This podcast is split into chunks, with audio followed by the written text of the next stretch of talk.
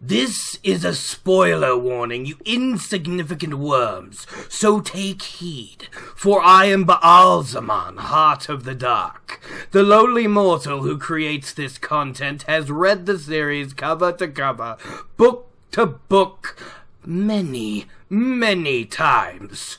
He will be discussing everything he can think of, irrelevant, relevant, regardless.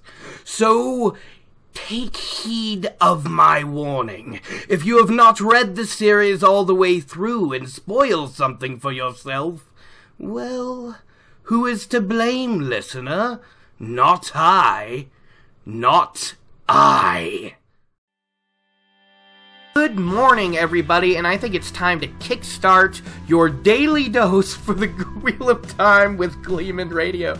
You know, that joke would have made so much more sense if you understood I actually was holding a Kickstarter in my hand, uh, a Mountain Dew Kickstarter, but since it doesn't, I, I, I'm literally wasting time.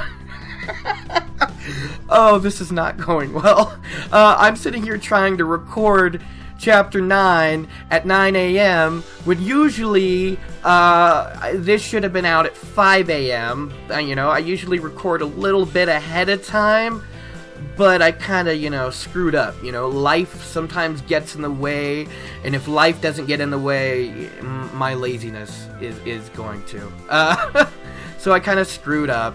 Uh, I do hope you're as excited as I am for the Return to the Wheel of Time podcast, episode 10 as we discuss The Eye of the World's Chapter 9, Telling of the Wheel, which, yeah, one of my favorite chapters so far, without a doubt.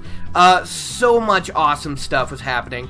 Uh, but before I get too much into that, I want to do a brief shout out to two new subscribers we've got Todd Schumacher and Matt Siders. Uh, if I mispronounced your name, I do humbly apologize. And if I did, just feel free to scream at me in the comments, and I'll humbly apologize the next episode after that as well.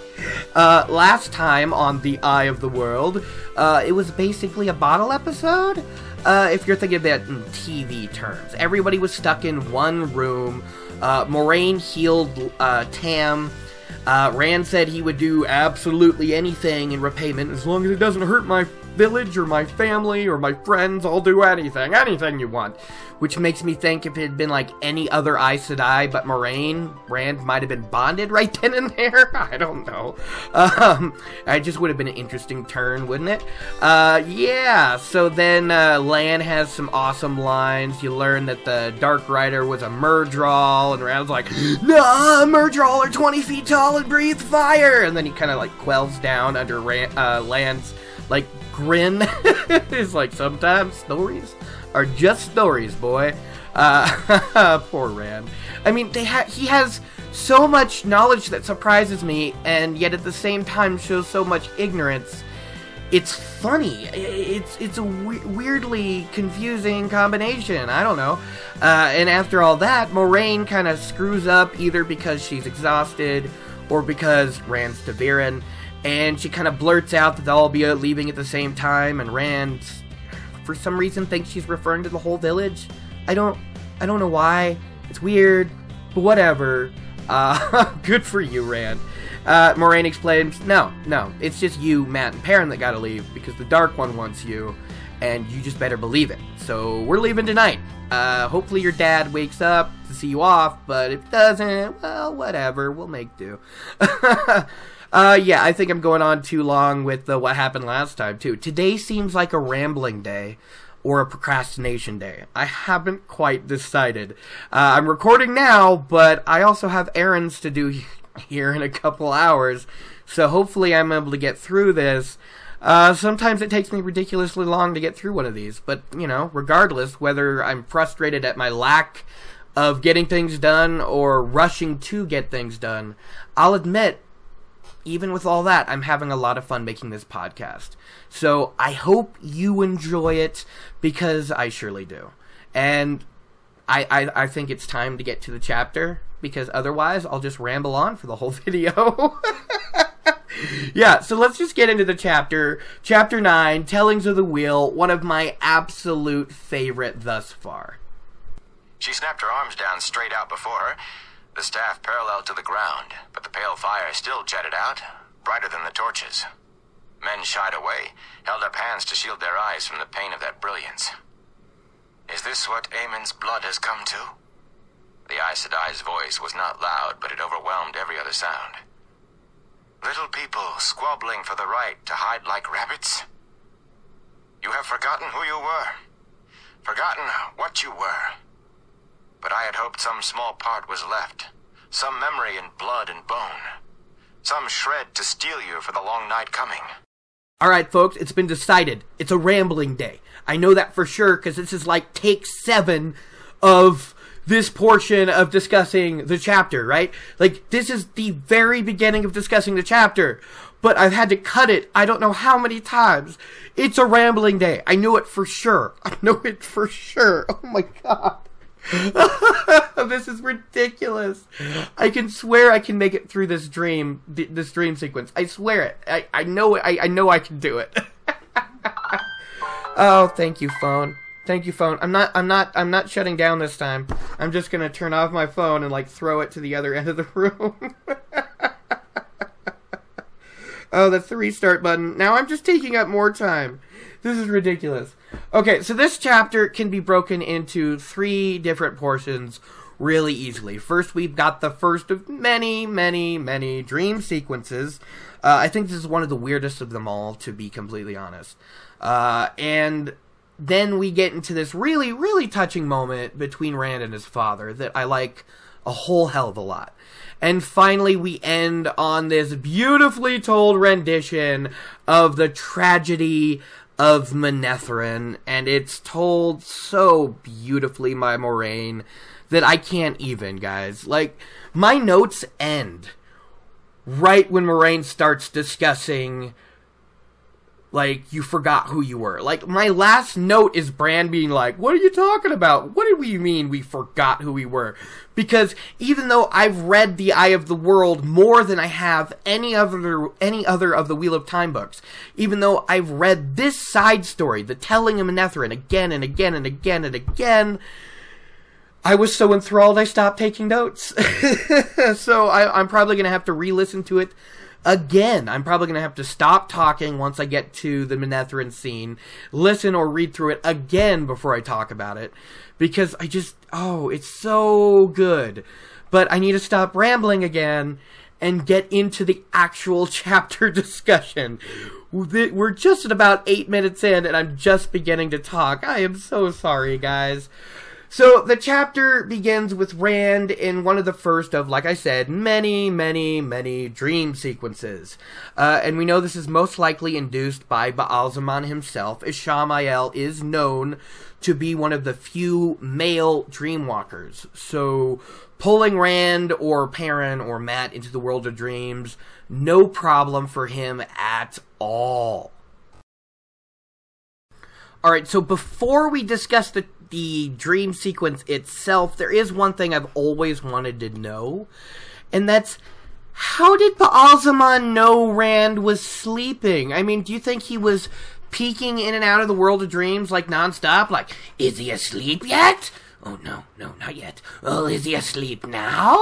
No, no, no, not yet. Do you think there was a raven like outside the Winespring Inn going, Master, he's asleep now. You could terrorize him now. I, I, I don't know. Like, Rand goes to sleep somewhere around noon, right? Like at the latest noon, because it's like early morning dawn when he comes into the village. He tries to get Nynaeve, that doesn't work, so he goes to the inn, then he goes to Moiraine, then they come back and heal him.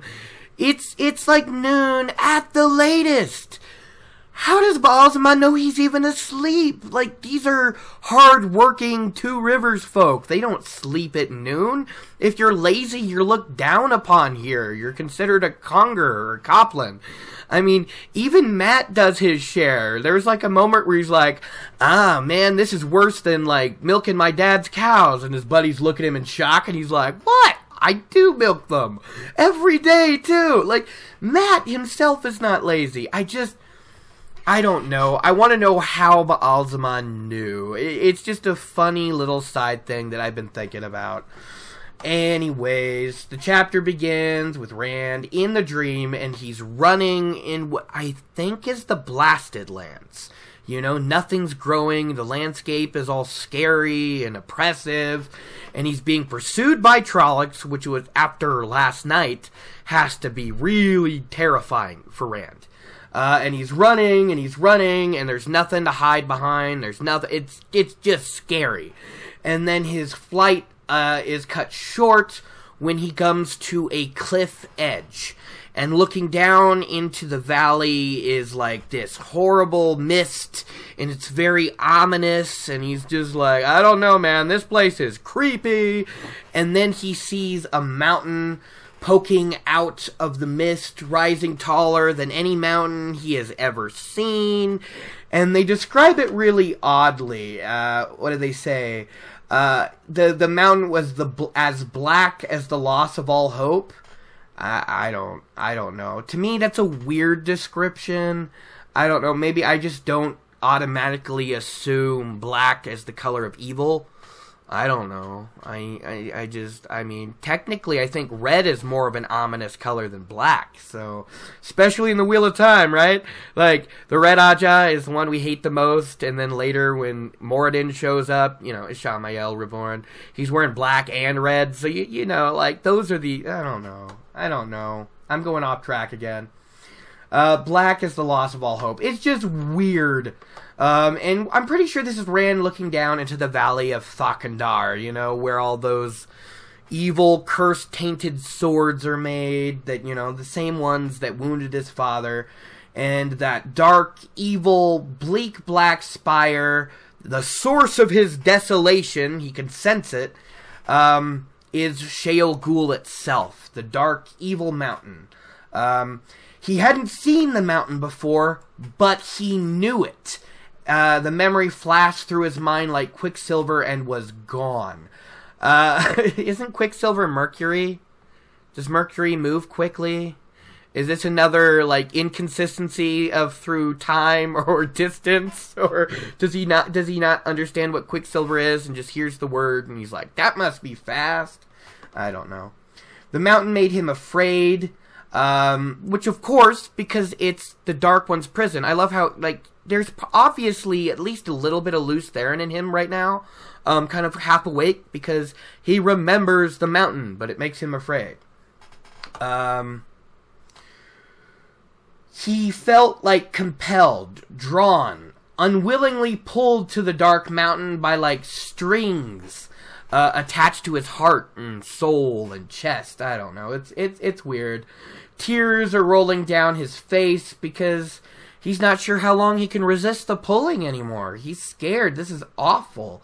Um, his will was draining away as fast as he tried to maintain it, and soon he would go where he's called do what he was told. He would obey. Like, you know, he's like, oh, this sucks. And abruptly, he discovers a new emotion in all of this. Probably born of his two riversness anger, stubbornness. He was no pen, uh, no, no pen. oh God. He was no sheep to be pushed into a pen. Uh, he was a man. He was a two rivers man. Uh, and this anger helped him out, allowing him to resist a bit longer. And this is when he hears a voice, and it's, Serve me! Serve me! He hears it again and again, and the voice is familiar. Like he knows he should be able to place it, but he just can't. And again, we know this is Ishamael, Ba'alzamon. And again, so there must be some, like, Lews Therin in him, right? But he just hasn't gone crazy yet, so it's just kind of feeling like something back in the back of his head that he can't quite place, uh, which I like. Like I don't think he gets a lot of Lews Therin's knowledge until it actually is given to him through his own madness. Uh, but you know, we, there's obviously some of him there, so. Uh, serve me, serve me, and that's when Rand names the Dark One in anger because he thinks, you know, Ba'alzamon is the Dark One. And naming the Dark One is always a bad move, Rand. You notice that I'm not even going to do it in this podcast because I'm not stupid like that and I don't take foolish risks, you know? So he calls out the name, the name you should never speak, and suddenly the smell of death is heavy in the air. And it's just Rand making dumb mistakes. Uh, this isn't even the first time he names him in this. This isn't even the only time he names him in this book. I don't think. I think he names him in the end. You know, the Dark One is dead. No, he's not. No, no, no, he's not. Uh, Ba'alzamon shows up for the first time in 3,000 years. The two are facing each other. Um, because we know this is Ishamael. That's not been revealed yet, but we know. We also know what causes the caverns of fire in his eyes and mouth. Uh, it's the Saa. Remember later on, you see Moridin having those black dots float across his eyes because he's using the true power too much. Well, eventually, those black dots turn into caverns of fire, so we know what that's from too. Uh, he so Ba'alzamon is like floating in the sky in front of Shayol Ghul in a cloak the color of dried blood, a figure with a face. I love that description. A figure with a face a face he didn't want to see, a terrible face he didn't want to even think about because it, it's not revealing the eyes of fire yet. But it's so terrible that it feels like it burns his mind to ash. So I don't know. Maybe Ba'alzamon's already using the power, or maybe he's using Tel'aran'rhiod to his use here, kind of making him more ominous and terrifying, maybe harder to resist.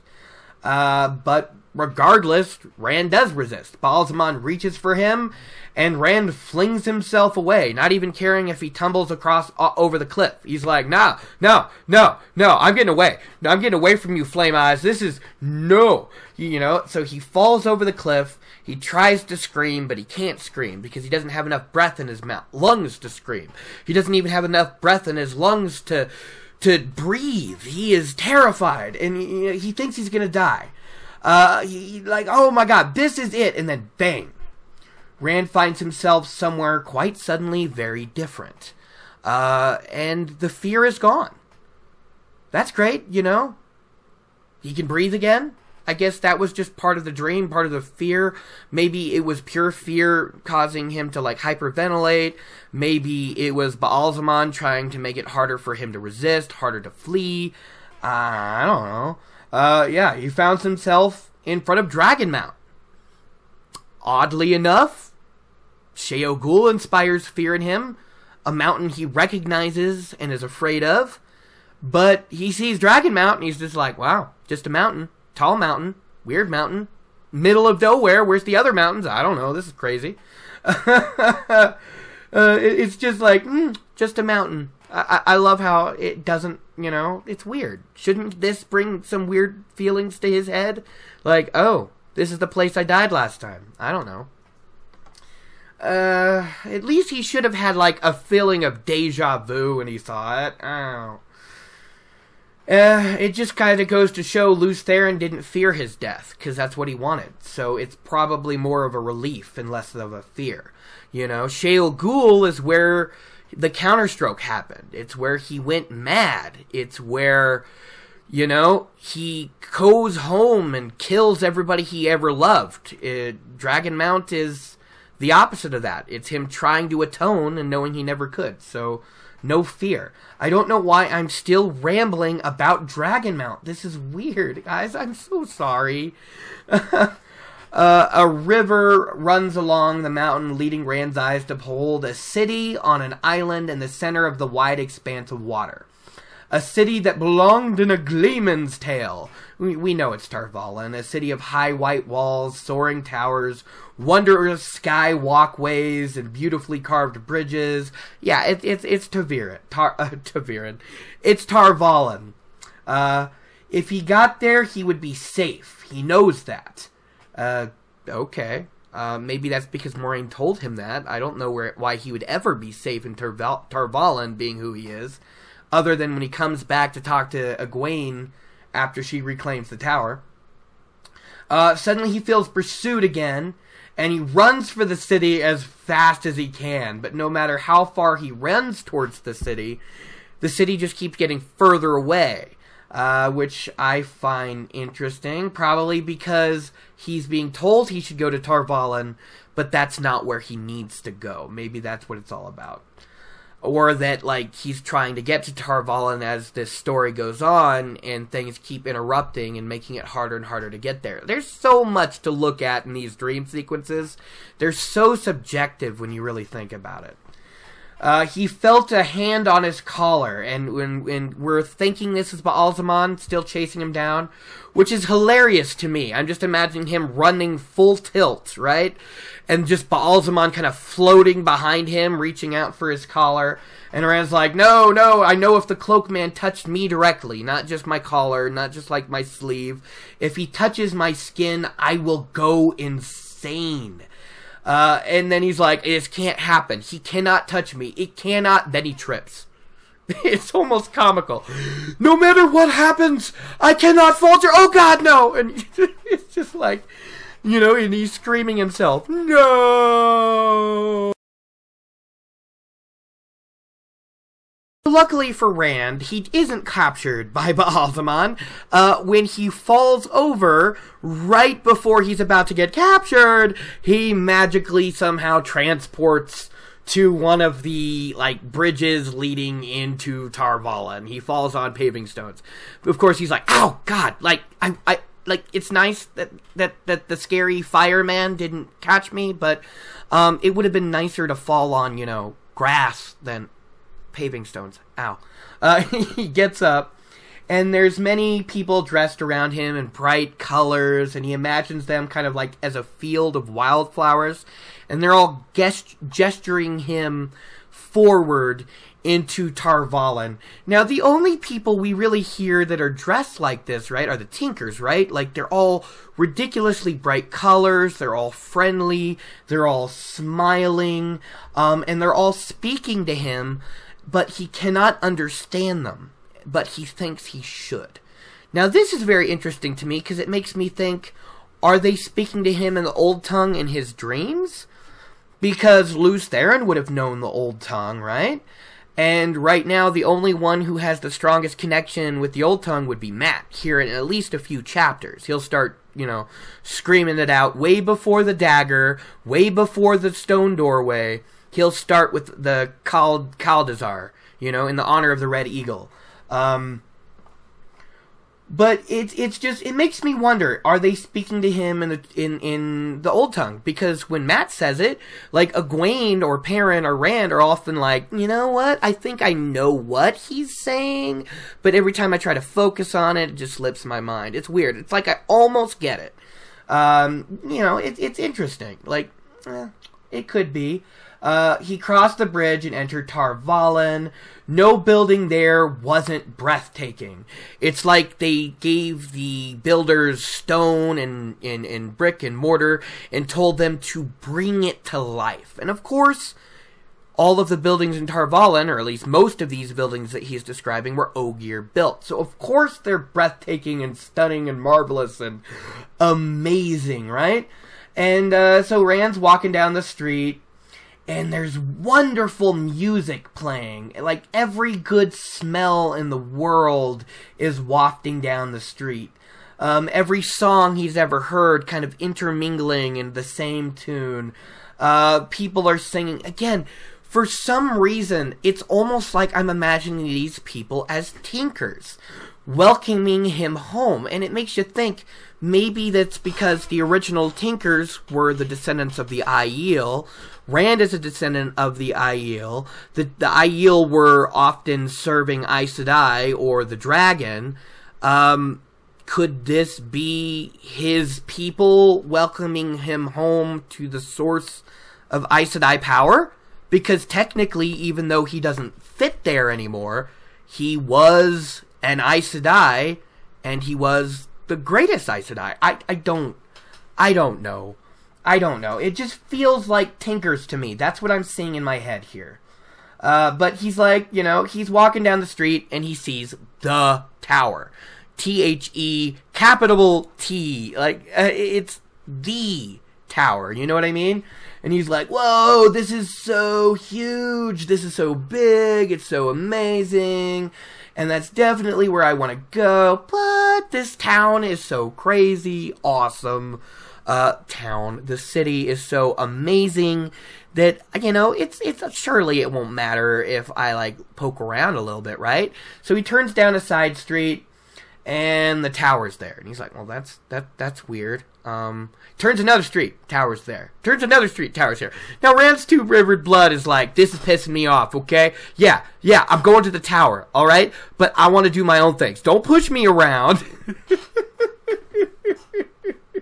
he's not into it. You know what I mean? Uh, that's a constant thing in two in the Two Rivers lore is never try to force them into a situation they don't want to be in. Uh, you know, so he's seeing the people still gest- gesturing him forward, but they don't look as happy now. They look sad, as if he'd betrayed their hope, a hope he only he could fulfill. Again, like is Ba'alzamon behind this, or is this like Lews Therin in the back of his head with subconscious? I'm not hundred percent sure. To be honest, I'm not sure. Um, very well. The tower is where he was headed, anyways. Uh, now they cheered and laid flower petals at his feet, and he's like, "Well, who, who, who are these flower petals for? Oh, they're for me. Oh, that's cool. That's that's weird, but no, you know what? No, what? that's not weird. I like it. Keep doing it." He's he's moving on and uh, people are dancing, music is playing, they're getting more and more excited, and Rand just starts dancing. like, what? He's, he, like, I, I don't know. Dancing is a huge thing in the Wheel of Time, and maybe I don't get it because you'll never catch me dead dancing in public. I, I, I don't know, but like, for a world who, with limited entertainment, dancing is a fun activity for him and he's dancing up the street, and his feet felt lighter than they ever had dancing with. Huh, what was her name? That was just so cold, right? Like, he's like, oh, there's all these pretty girls laying down flowers. I'm doing what I need to do. Like, who was that one girl I used to be kind of into? I don't, what? Uh, just proof that I think in this very first dream that Egwene is not part of his future. You know what I mean? Like Egwene is always tied to Rand. Like she, her job is to kind of support Rand quite a bit, and kind, you know, what, you know what I mean? Lead the Aes Sedai towards the last battle, but they're nowhere near as close as they were in the first couple books. I mean, it gets to a point where they barely see each other anymore towards the last several, right? Like they they see each other the last time in book 5 and then they see each other again in like book 12 or 13 and then they see each other again on the battlefield right like that's it that's it like the last six books there's almost like no contact between them it's weird uh, so he's moving forward and it is your destiny was said to him by a voice in his ear. Now, was this Lews Therin's voice or Ba'alzamon's voice? I don't know. He's mounting the stairs. This is where he belonged. Your destiny. He goes inside. We have been waiting for you, the Myrddraal hissed. And Rand screams and wakes up. well, that's a way to wake up, isn't it? Uh, again, that's probably what would happen if Rand goes to the one ta- uh, the the White Tower. Like seriously, Rand never should have gone to the tower until he had his full power, like he does later when he goes to confront Egwene about his decision to break the seals. Like, hey girl, I'm giving you a little bit of time to gather, I'm giving you a little time to prepare. I know you're gonna be mad about this, so I'm giving you time to feel like you've covered all your bases, and we'll talk again in the fields of Merrilor. Like, that was the only time he should have showed up, which is, you know, the only time he he does show up. But like the point is, is like the whole point of this book is we need to go to the White Tower until the Eye of the World thing comes up. Um, but it would have been such a bad option. First of all, how many Aes Sedai would have wanted to gentle him? First of all, even knowing who he was. Uh, and if they didn't want to gentle him, how many would have, like, chained him up in the tower, you know, just to wheel him out in the last battle, going, there you go, get her done. Like, I don't know what to do. or even worse, we know that, like, how many of people in the White Tower are Dark Friends? Like a third? A third of the tower, maybe? Like, let me know if I'm wrong, but I think a solid third of the Aes Sedai are Black Ajah. Do you really think they would have let him like get away with stuff. I mean, maybe in the beginning, Ba'alzamon wanted him on their side without being forcibly turned. But yeah, like he would have totally gotten either attacked or forcibly changed by the Black Ajah if he had gone to the tower itself. It would have been a very, very, very bad move. oh, this is ridiculous. We're at 30 minutes and I've discussed one third of the chapter. I hope you guys are ready for the long haul, guys. Oh my god. So yeah, Rand's awake now, and he looks out the window and he sees it's twilight, you know, it's just starting to get dark, the stars are finally starting to poke out through the sky, and he's just like, wow, I can't believe I slept so damn long. That's kind of ridiculous. And I'm just sitting here going, Rand, you just had one of the worst nights of your life. Be, go a little easier on yourself. He's already too hard on himself. It's okay to rest, buddy. oh man. So also, I can't decide if he's acting rationally at this point about the dream or if he's in denial because he was just told by Moiraine that the Dark One is after either him Mat, or Perrin, and then he has a dream of what he thinks is the Dark One trying to get his hands on him. And he's just like, wow, man, that horrible night, those Trollocs, that lack of sleep and food and rest and all that crap with Moiraine and that pain in my side from the sword stabbing into me while I slept awkwardly. Well, those are all reasons for nightmares. I mean, obviously, there's nothing more to it. I'm just like, I, I, I don't know if he's being rational or he's in denial. Maybe maybe by dream two or three, and he's still kind of going, "It's just a dream, just a bad dream, dream I don't want to think about." Maybe that makes more sense about him being in denial than just saying it is on the first one. But I, I don't, I don't know. it's just the way he just dismisses it as a dream so easily is a little rough. And at this point, thinking of food remem- makes him remember that Mistress al'Vere obviously set food out for him. And he goes over and there's a tray with beef broth and crusty bread and meat and cheese. And Marin's hand was plain because it was all warm and hot, so obviously the tray had been replaced multiple times. And I love it. I, Marin is the best, right? Egwene's mom is one of the best characters in the Two Rivers no doubt. She's just so cool and nice and sweet. I like her so much. Uh, yeah, so Rand uh, peeks over at his father. Uh, he looks to be resting soundly, and he reaches over and, like, kind of pokes him in the forehead or something. Like, maybe he just wanted to touch his brow. I don't know, because it's, it's, at the at the slightest touch on his forehead, Tam's eyes pop open, and you're like, "Oh, good, he's awake." and he's like, "Oh, there you are, boy.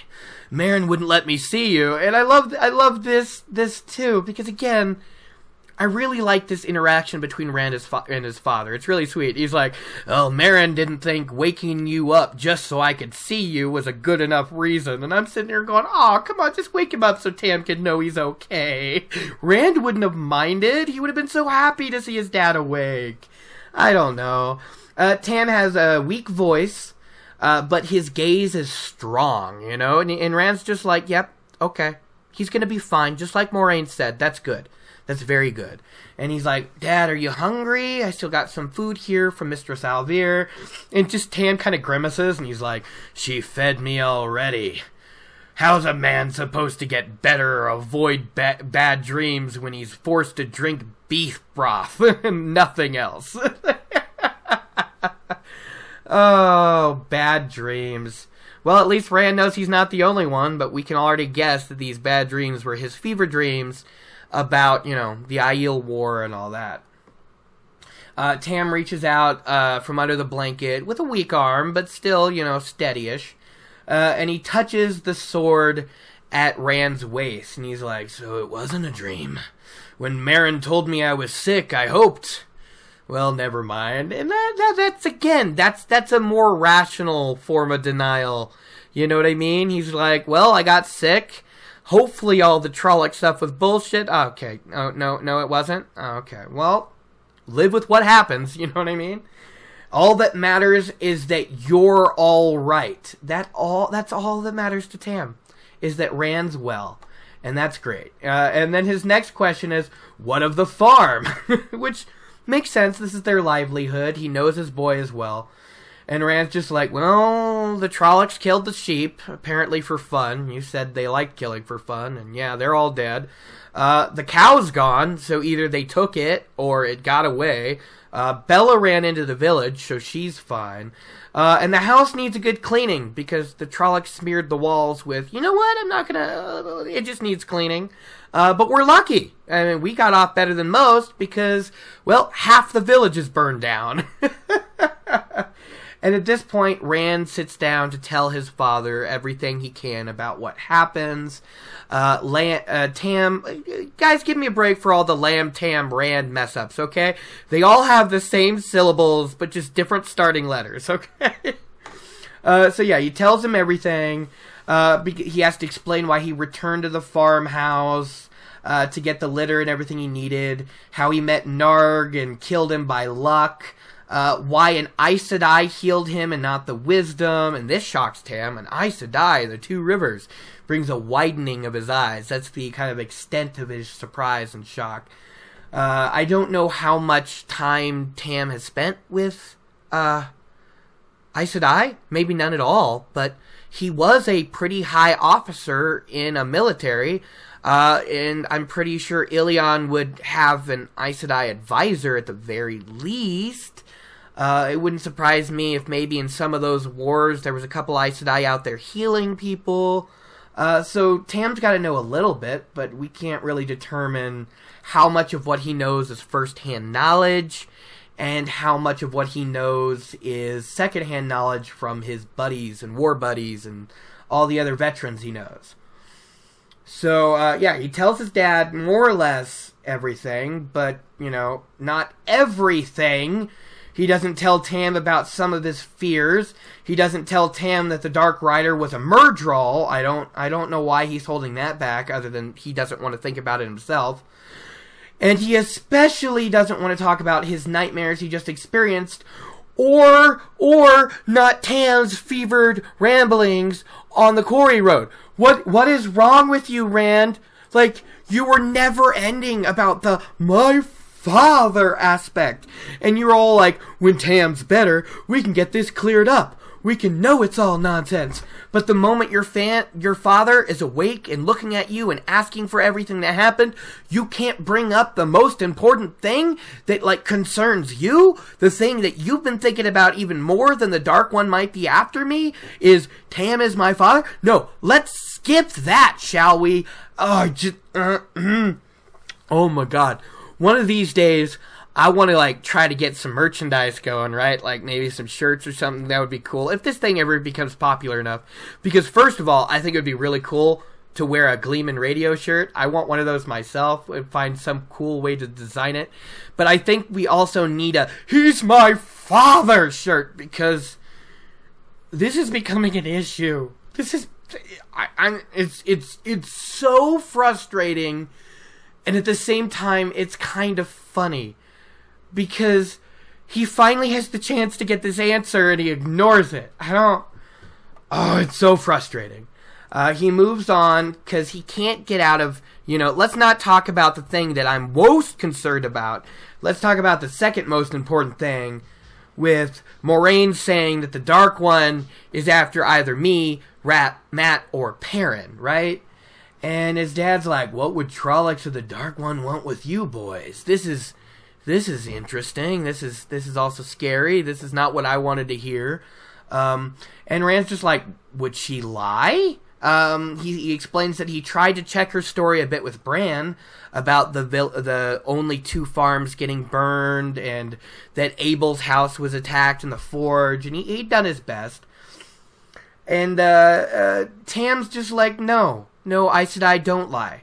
Now, Rand, explain to me in exact words what she said, as close as you can manage it. And Rand's just like, I don't like who remembers everything that someone says and in the exact words. I mean, let's be honest. This is part of the reason my notes take so damn long because I'm listening to the audiobook and I have to pause and try to take notes and I have to rewind and try to take notes because I cannot always remember the exact phrasing of what something said, someone said. And sometimes I want to have the, uh, a quote, uh, in here. As what, uh, Rand's right. Like, sometimes it's a little difficult, but Rand tries his best uh, and he he tells his father everything Moiraine said as close as he could get it. And Tam's like, "Well, that's good enough. It has to be. You see, lad, Aes Sedai are tricksome. They don't lie, not right out. But the truth an Aes Sedai tells isn't always the truth you think it is. You better take care with her." Uh, now, while Tam is just gonna keep laying here and being awesome, Rand is just going to get a little petulant about it. And he's like, I've heard the stories about Aes Sedai, Dad. Okay? I'm not a child. I can take care of myself. And Tam's like, just keeps on being awesome. He's like, No, you're not a child. You're not. Uh, you're right. Um, but all the same, I want to go with you. The world outside the two rivers is nothing like Emond's Field, and it would be better if I was at your side. And Rand's like, oh, this is my opening. This is my opening to talk about the quarry road, to talk about the fever dream. no, no, no, no, no, no, I'm too afraid. I'm too afraid. so he's like, no, Dad, you really can't get up yet. Uh, Moiraine said you had to be in bed for weeks, and Tam's like, weeks? Oh, wait, let's just see about that. And Tam's, and Rand's next is like, and she told Mistress al'Vere about it. and Tim, Tim kind of deflates a little bit. He's like, uh, oh, oh shit. Not many people can get past Marin, man. Uh, I'm pretty sure, besides Nynaeve, she's the head of the Women's Council.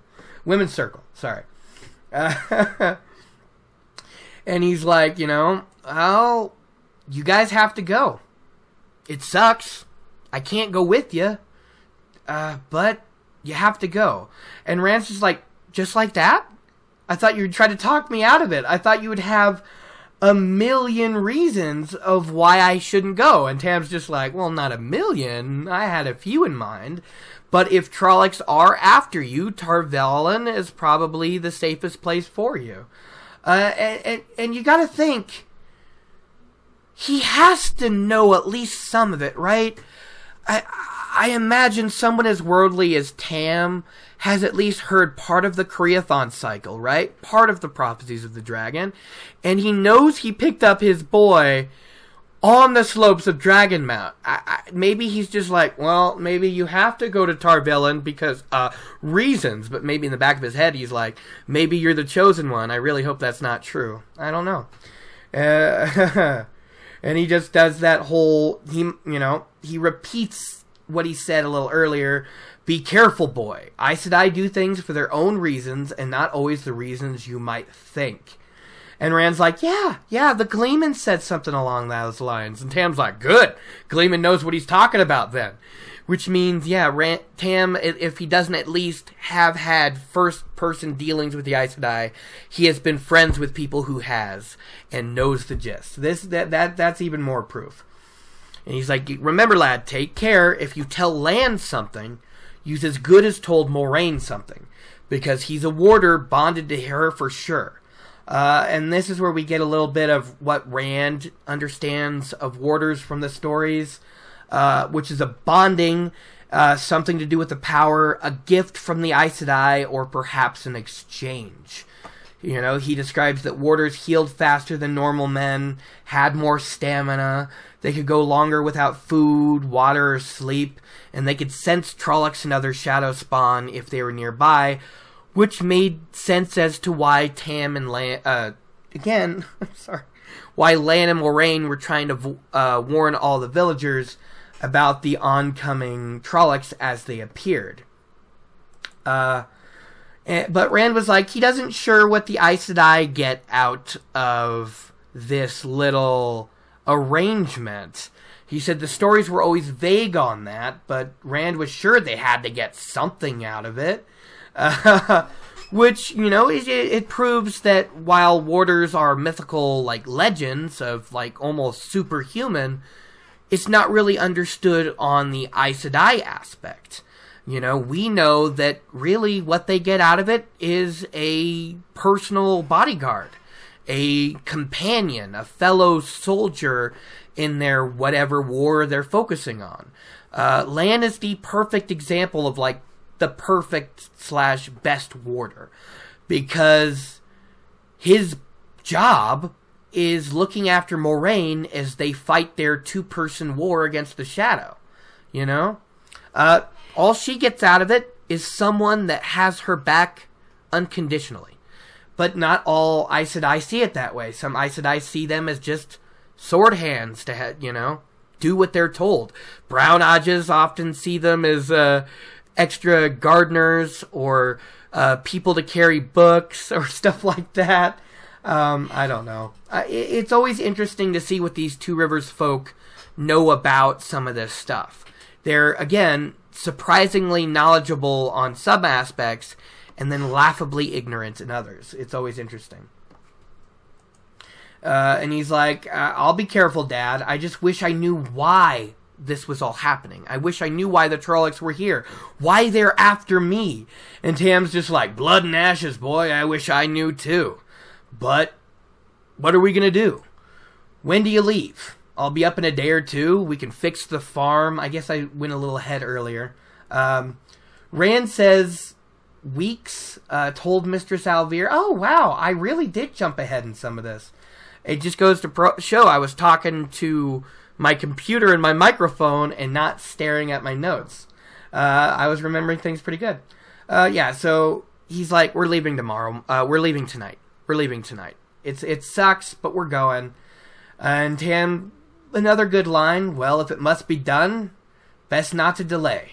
Maybe I'll follow in a few days. We'll see if Marin can keep me in bed when I want to get up. Which, again, I love Tam. I love Tam so much. He's so cool. Uh, and, and just as they're, you know, just still talking, uh, they're interrupted by Lan kind of pushing his head into the door. And he's like, Say your goodbyes, sheepherder. There's trouble and we've got to move. And Rand's just like, what, what, what kind of trouble? What's going on? And he's like, hurry! Don't you understand? We gotta move. And Rand's just like, all right, oh God, keep your hair on. And he, he goes to reach for his cloak and he's about to unbuck, unbuckle the sword belt and leave it there with his father. And Tam's just like, no, that's your sword now. I'm gonna have you take it with you.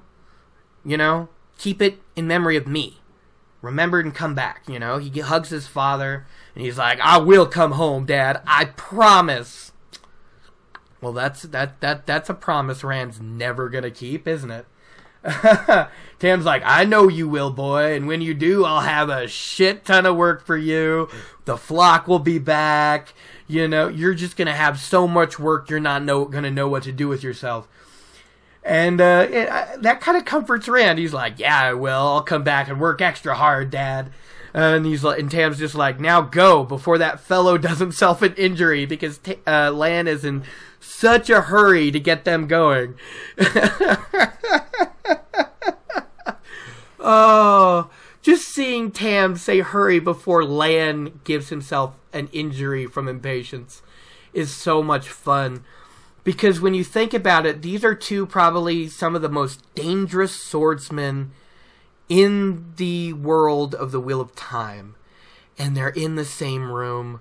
Is does anyone else wish there had been at least one sparring session between Lan and Tam? Because I know at a certain point, uh, Rand duels with his father again. Right? It's the whole getting over the loss of your left hand thing, and Rand is doing pretty well with his bad hand, and Tam is using his left hand too to give Rand the handicap, and he is crushing Rand. And I believe I've heard it stated somewhere that the only person considered more skilled with a sword than Rand was Tam. I mean, was uh, Lan. Like Rand was one of the best swordsmen in Randland, in the Westland. So yeah, if Tam could crush Rand, I just it, wouldn't it so be so cool to see that duel, right? Not to the death, right? Maybe practice swords. Oh, but it would be so cool to watch. I'm getting off topic again, but uh, it just it's something we'll never get, and it's something I'll always want. It'll be headcanon and fan fiction in my head forever. I don't know. Maybe one day I'll write a silly uh, fan fiction for it and put it on the channel. Who knows? I've thought about you know eventually uh, writing some what ifs or fan fictions because that would be fun. Uh, yeah, Rand he- hesitates, still kind of wanting to talk to his father. Maybe you know understand if he is my father. Uh, but, you know, he's taking too long, and Lan just walks right in and drags him into the hallway. He's like, We have to hurry, sheepherder. Don't you understand the word trouble? Are you stupid? Get going, dude. uh, Mat is waiting in the hallway. Uh, he's got a bow and quiver on. He's looking anxious and afraid, but he's trying this weak smile, and he's like, "Hey, buddy. Hey, Rand. This is not what it's like feels like in the stories, right? Like this sucks." uh, Lan runs down the stairs towards the trouble. Uh, Rand and T- uh, Mat follow. And there seems to be a commotion going on outside, and Rand peeks out the front door with the other two men and at first, Rand does not know what he's seeing. You know what I mean? He violence in threatening any sort of confrontation or ill will is just rare in the Two Rivers. And what we see is about three dozen or so Two Rivers, uh, Two Rivers folk, right, with torches, and in the front are Hari Coplin, his brother Daryl Coplin, Billy Congar and Cenn Buie. and they're all facing Moiraine, who's standing in the very front of the inn, uh, leaning casually against her staff as she faces a legitimate, no joke, angry mob of villagers with torches trying to get her out of town. Oh, Moiraine is such a badass. I love her so much. She has everything in hand. I mean, have I mentioned I love Moiraine? Have I? I just wanted to check. Have I? Okay. oh, sorry about that sudden abrupt like shut off of like my laughter there. Like sometimes like my recordings just stop for like no reason. Just like I'm talking, I'm talking, I'm talking. I look down and I'm like, whoa, not recording. What is happening? Uh, so I actually got a little bit ahead and then I look down and I'm like, well, I've been talking for about 10 minutes and it hasn't been recording. Yay! uh, anyways, so the Har- the Coplins and Congars and Cenn Buie are all facing Moiraine, and Rand is shocked. I mean, shocked to see Hari Coplin shake his fist at Moiraine, and he's like, oh, "My God, that is just not something done in the Two Rivers. Like, how could even Hari Coplin do such a thing?" Remember, this is the same village where you saw back in like chapter one when all the good wives like crowd around around Rand trying to get him to talk about Tam getting remarried and there's no way to escape outside of rudeness. That's just what these people are. So that shake of a fist was just horribly obscene to Rand. You know what I mean? Just like, oh my god, Hari's gone too far. Wow. Uh, and they're all just like, leave Emond's Field and get out of here. It's rather comical to watch uh, maybe because I know Moiraine has got this completely and utterly under control. Like, I have no fear for her at all. It's been such a long time since I have read this for the first time that I can't actually pick out my first thoughts on all of those, you know, scenes. I maybe I was concerned for Moiraine the first time around. Maybe I was in, indifferent to her. I don't know. But here I'm just like, you. Uh, oh, Moiraine's got this. Like, why is Lan worried? Why? Moiraine's got this. I don't. I don't know. Um. uh, now the Coplins and Congars are yelling, but they're not getting a lot of full-hearted support from the villagers. You know that three dozen villagers or so in the back. You know, they just kind of just they just want the Aes Sedai to leave. They don't want to be mean about it. You know, they're just like, come on, just just please go away. You're you're scaring us. Um, and that's when Hari tries to get old Cenn to speak up for their support. And I've got to admit, he he wasn't happy about being there. He was uncomfortable to be in this crowd.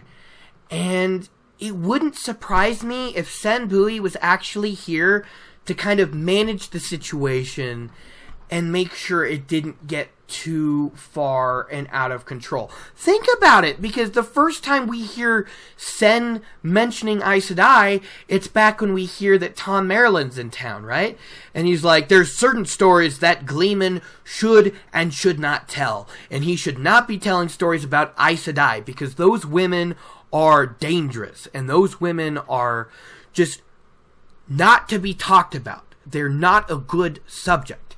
But here he is, and he's actually being rational. From his point of view, Cenn Buie is not being unreasonable. He's not like Hari Coplin being an asshole about it. He's just like, there were no Trollocs here before you showed up. You come here, and then what, uh, what happens? We're attacked in the night by Shadow Spawn. Why were they here if not for you? Why would they have suddenly attacked? You know, and the district is obviously full of stories uh, showing the Aes Sedai in a poor light. So saying they just don't want Aes Sedai problems, and Cenn Buie just going, I, I, we would like you to leave. We do not want Aes Sedai issues here. It's reasonable. I can't really find a complaint with him here. It's Hari Coplin who goes completely out of control, right? He, he he's still getting no crowd support. I don't know. Maybe he's drunk, uh, or or or or maybe he's had a little bit of too much Two Rivers long leaf, if you get what I mean. But you know, I think that would actually make him more chill. So I I I don't, I don't know. He he grabs a torch from uh, I don't remember if it was another Coplin next to him or one of the villagers behind, and he shakes it in Moiraine's face. And he's like, get out! Get out or we'll burn you out! And I'm like, oh shit. Oh shit, do not challenge Moiraine, dude. You are no, no match for her. I just, how rude. How rude. This is, screw you, Hari Coplin. I don't, like, mm-mm. Mm-mm. I was trying to be objective about the Coplins and Congars here, right? Because, uh, Wit Congar and his wife Daise Congar, they're not too horribly bad, right? You notice Wit's not here, you know? Daise Congar becomes the wisdom and does a hell of a lot of good looking after the people when they get injured later. I, I, it's just, you don't want to hate them all, but these people are ridiculous. And none of the other villagers behind this, holy crap, guys. Like, dead silence follows the whole burn you out comment followed by shuffling of feet, no one being really able to meet each other's eyes. And it's just it's just bad. And Rand himself says these people are not used to violence, not even used to threatening people. Defend themselves in a situation? Absolutely. No problem at all. But just threatening people, instigating trouble and violence, it's rare here. And this is where Brand uh, Bran al'Vere and Master Luhhan show up, just acting completely awesome. I mean, Brand just comes in suave as all hell, you know? He's just, he meanders in slowly. He's casually holding the giant wooden hammer he uses to pound, uh, wooden cast, right? It's his wooden maul. And he's like, Did I hear someone threatening to burn down my inn? And the Coplins and Congars are like, Oh, oh no, Bran, uh, Mr. Mayor. That's not what we said at all. You must have been mishearing. I, absolutely not. And he's like, Oh, good, good, good. Then perhaps I heard you threatening someone in my inn. One of my guests, perhaps? And it's just, oh shit. They're just, no, ma'am. No, Mr. Mayor. We were just. And Hari's just like, she's an Aes Sedai brand. You know, real angry like. You know, we don't want any of her kind. And he is cut off. And it's by Haral Luhhan in just one of the greatest flexes ever, right? It's just, it's described as the blacksmith simply stretched. You know, he, he, he, he, raises his massive, thick, muscular arms and stretches and he clenches his fists until all of his knuckles crack and then he just very casually crosses his arms in front of his chest with a very dangerous look at Harry Lew- Harl Coplin. Uh, Hari Coplin, yeah. And he's just like, Oh, sorry about that, Hari. Didn't mean to interrupt you. You were saying? oh, that was so badass. And not only that, like, honest to God, tell me you can't see Perrin doing this ex- same exact thing later in the series. Tell me you cannot see this, right? Uh, he Perrin obviously took a lot after his master, but we've got to say that because we know literally nothing about his family. We know they we know some of their names in book 4, but that's about it.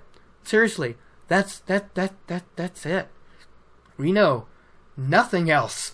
uh, and uh, Hari's done. You know, he's shrinking back. He is scared shitless of Haral Luhhan and his massive muscles. and uh, Bran speaks up, and he's like, "I'm surprised at you people."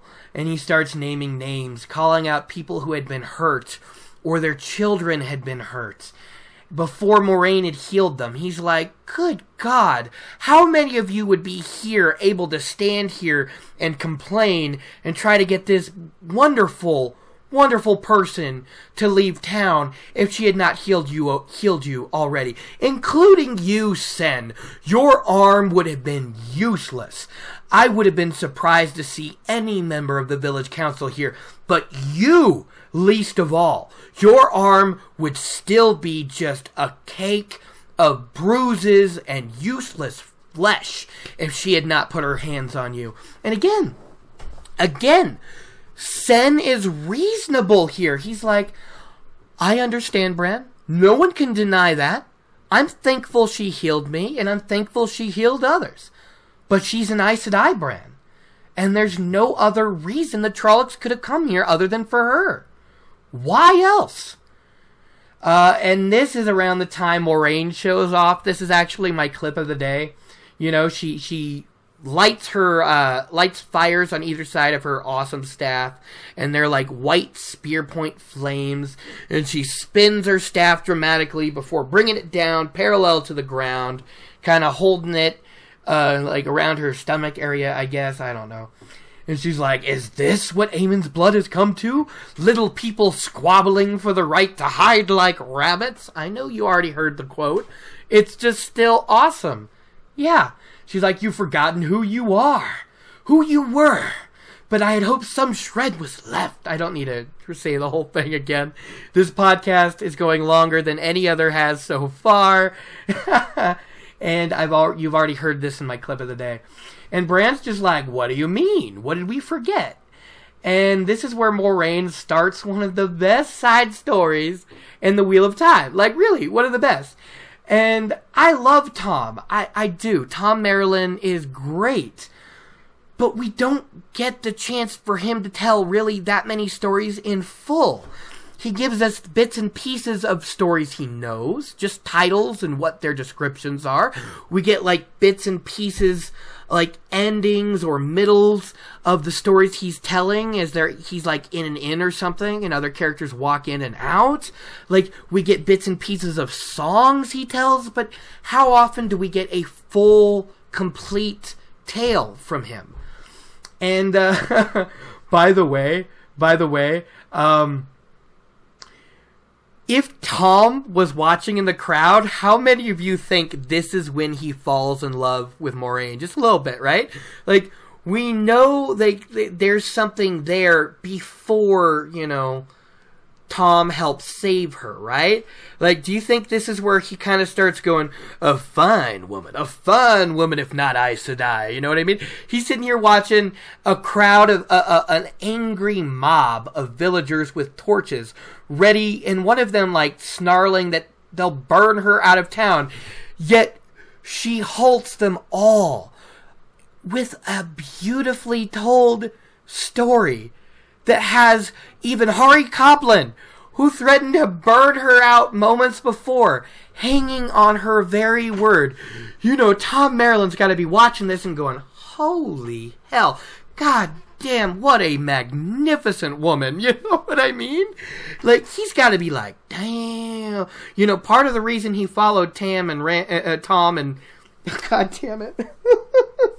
part of the reason he followed the boys and Egwene and, you know, Lannon, you know, Moiraine was, yes, yes, he wanted to keep these boys out of Aes Sedai trouble. But two, he's like, maybe she'll tell another sexy story. Come on, Moiraine, what you got? oh, this is the end of my notes. There's nothing else here. I, I, I listened to the story, and I, there's nothing here in my notes at all.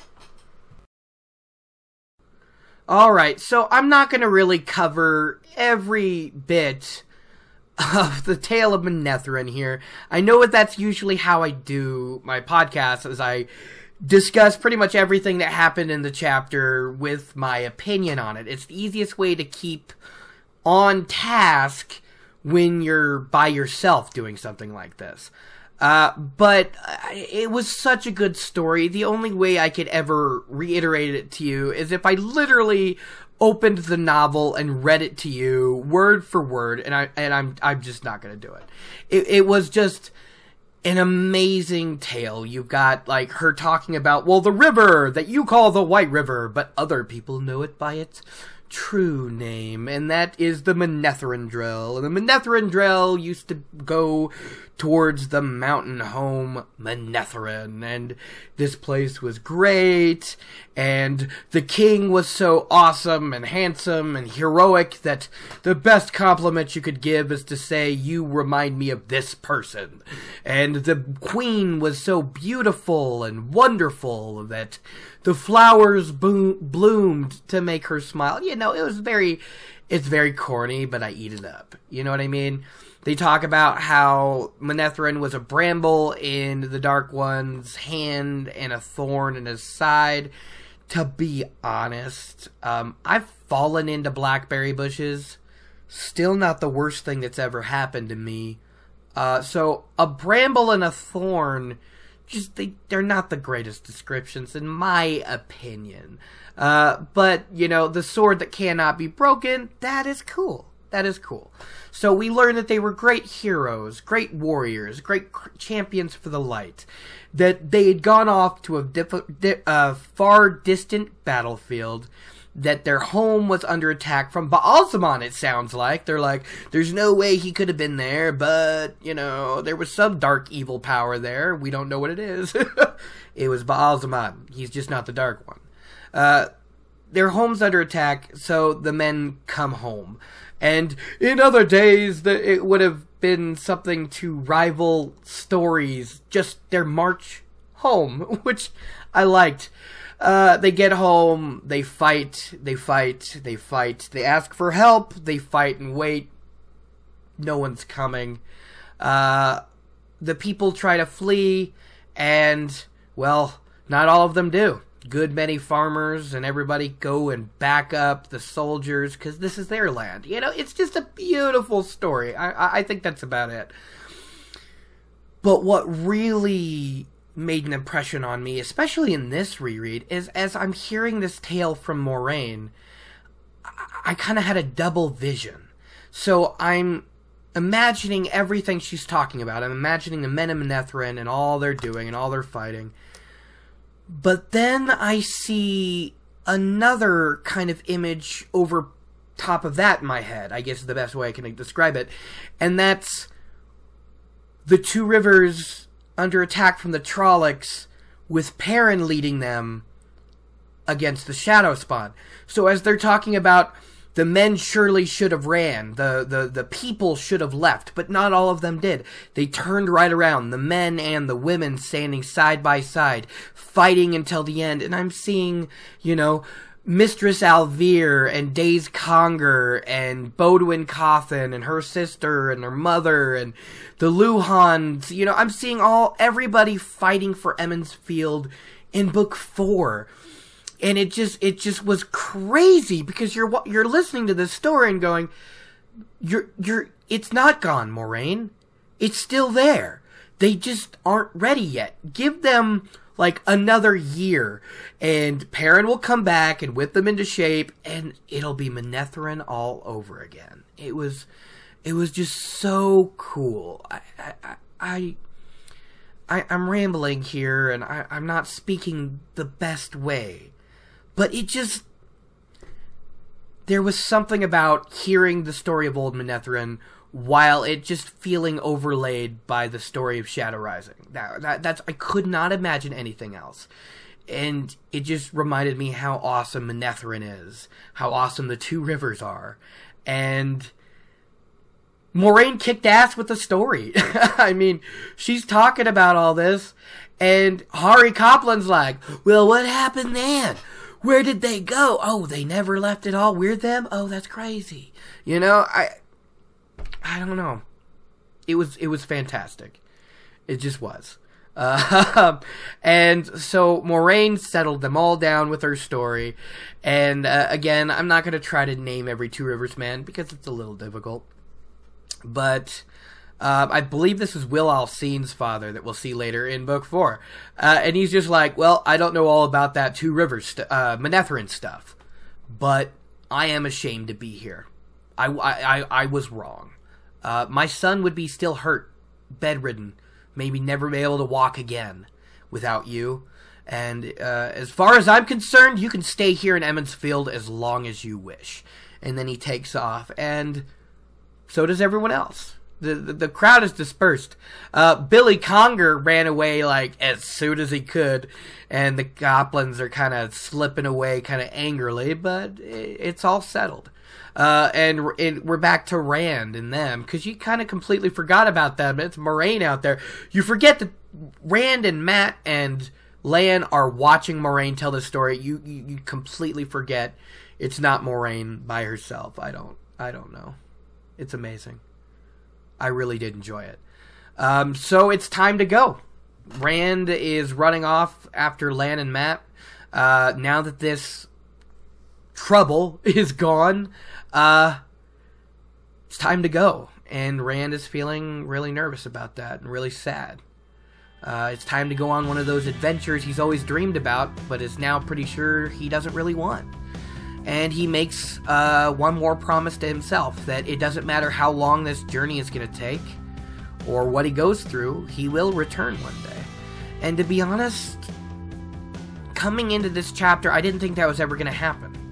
But now I gotta admit, I'm thinking of a black haired tall man uh, showing up in the Two Rivers shortly after Tarmon Gai'don uh, just to check things out. You know? I-, I honestly imagine Rand, after everything is done, to be like a peddler. I really do. I imagine him just traveling all around in a peddler's wagon for a while. Uh, spoilers if you haven't finished the series, but uh, I put a spoiler warning at the beginning of all these. So whose fault is that? Uh, that's it. I, I think I'm gonna stop rambling now. This last part of the chapter was very unfocused because it had no notes. I really should have gone right back in, listened to it all over again, and taken those notes. But uh, I've had to pause this recording multiple times. I've had to do many retakes and I had to take some family member to a doctor's appointment, go grocery shopping, come home. It's even hotter, and I'm trying not to turn my fans on while I record. So I'm, I'm done. I'm done. uh, I'll see you guys again for our third week of the Return to the Wheel of Time podcast. Uh, starting to feel too long. Uh, I like that kind of being under the section, but I, when I put this on podcast hosting sites, I think I'm just going to call it Gleeman Radio. Yeah. Uh, if there's any suggestions you have for me, uh, or anything else you want to say at all, uh, leave comments, go to the community section, or email me at gleemanradio at gmail.com. I hope you have a wonderful day wherever you are, morning, afternoon, or evening. Uh, I hope this does get out on time. That's kind of why I'm kind of, this was so unfocused here at the end. I didn't, I was kind of in a time crunch. Our internet is so bad that it's about 1:30 p.m. right now, which I started recording this around 9 a.m. And our internet's so bad, I can't guarantee this won't upload by Saturday morning instead of Friday night. How bad is that? Um, uh, this is the longest one I ever had. It's probably going to be about a gig file size. I mean, there's there's a chance.